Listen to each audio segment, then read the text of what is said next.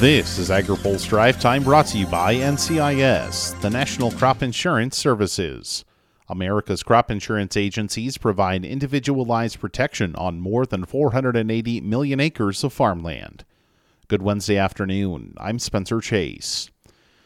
Ag Secretary Tom Vilsack rolled out the Biden administration's plan to transform the food system today, but the ideas included are running into GOP opposition on Capitol Hill. Vilsack announced investments in things like organic farming transition, urban agriculture, and expanded processing capacity in a speech at Georgetown University. After his remarks, he told reporters the plan could offer a new perspective for Congress to consider as it writes a new farm bill. What is needed for that system to be transformed in a way that improves farmer income, that expands access to sustainably produced food, that ensures healthy access uh, uh to folks, particularly underserved communities, uh, and that creates new rural opportunity.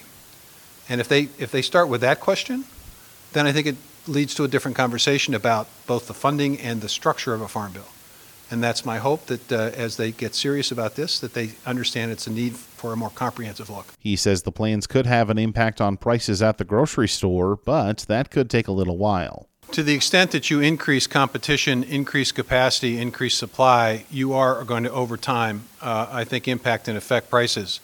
Uh, will this be done in the next month or two? No. Uh, can it be done uh, uh as we uh, get in the tail end of 2022 and into 23? I think so.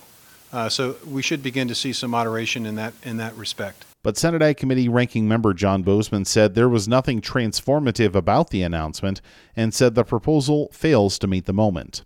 Phil Brasher has more in his story on agripulse.com. Also online today, the federal government detailed its investments to fight the drought that has battered western states in recent years. A summary released by the Drought Resilience Interagency Working Group today chronicles $13 billion worth of investments provided by the 2021 infrastructure law, including $8.3 billion to the Bureau of Reclamation to build drought resilience in the West. There's also a carve out of $918 million for USDA's Natural Resources Conservation Service for water related investments. Steve Davies has more in his coverage on agripulse.com.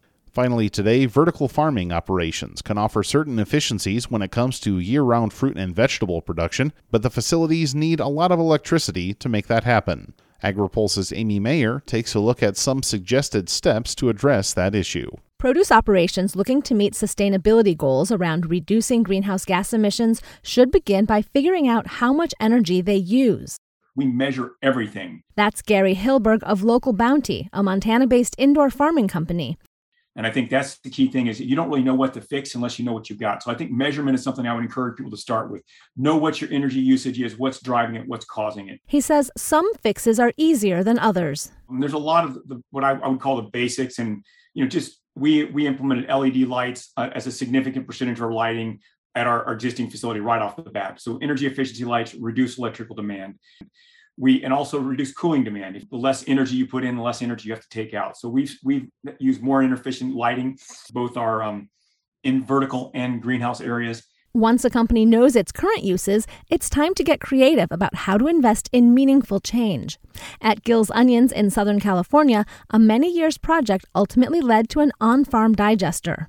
Owner Stephen Gill. Well, we generate power, we uh, eliminate the waste going to the the field. That's kind of an intangible benefit uh, process because um, land applying just causes other problems in the field. After the initial investment split in half with government incentives, Gill says now he's saving half a million dollars a year.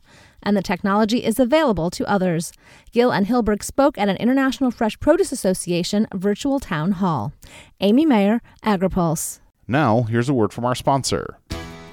AgriPulse Drive Time is brought to you by America's crop insurance industry, which is thankful for the continued support of farmers, commodity organizations, rural businesses, lenders, and lawmakers who are fighting to maintain a strong farm safety net, providing individualized protection on more than 480 million acres of farmland. Crop insurance remains the smartest, most efficient way to secure America's food, fiber, and fuel supply. That's all for today's drive time. For more agriculture, trade, environment, and regulatory news, visit agripulse.com. Reporting in Washington, I'm Spencer Chase.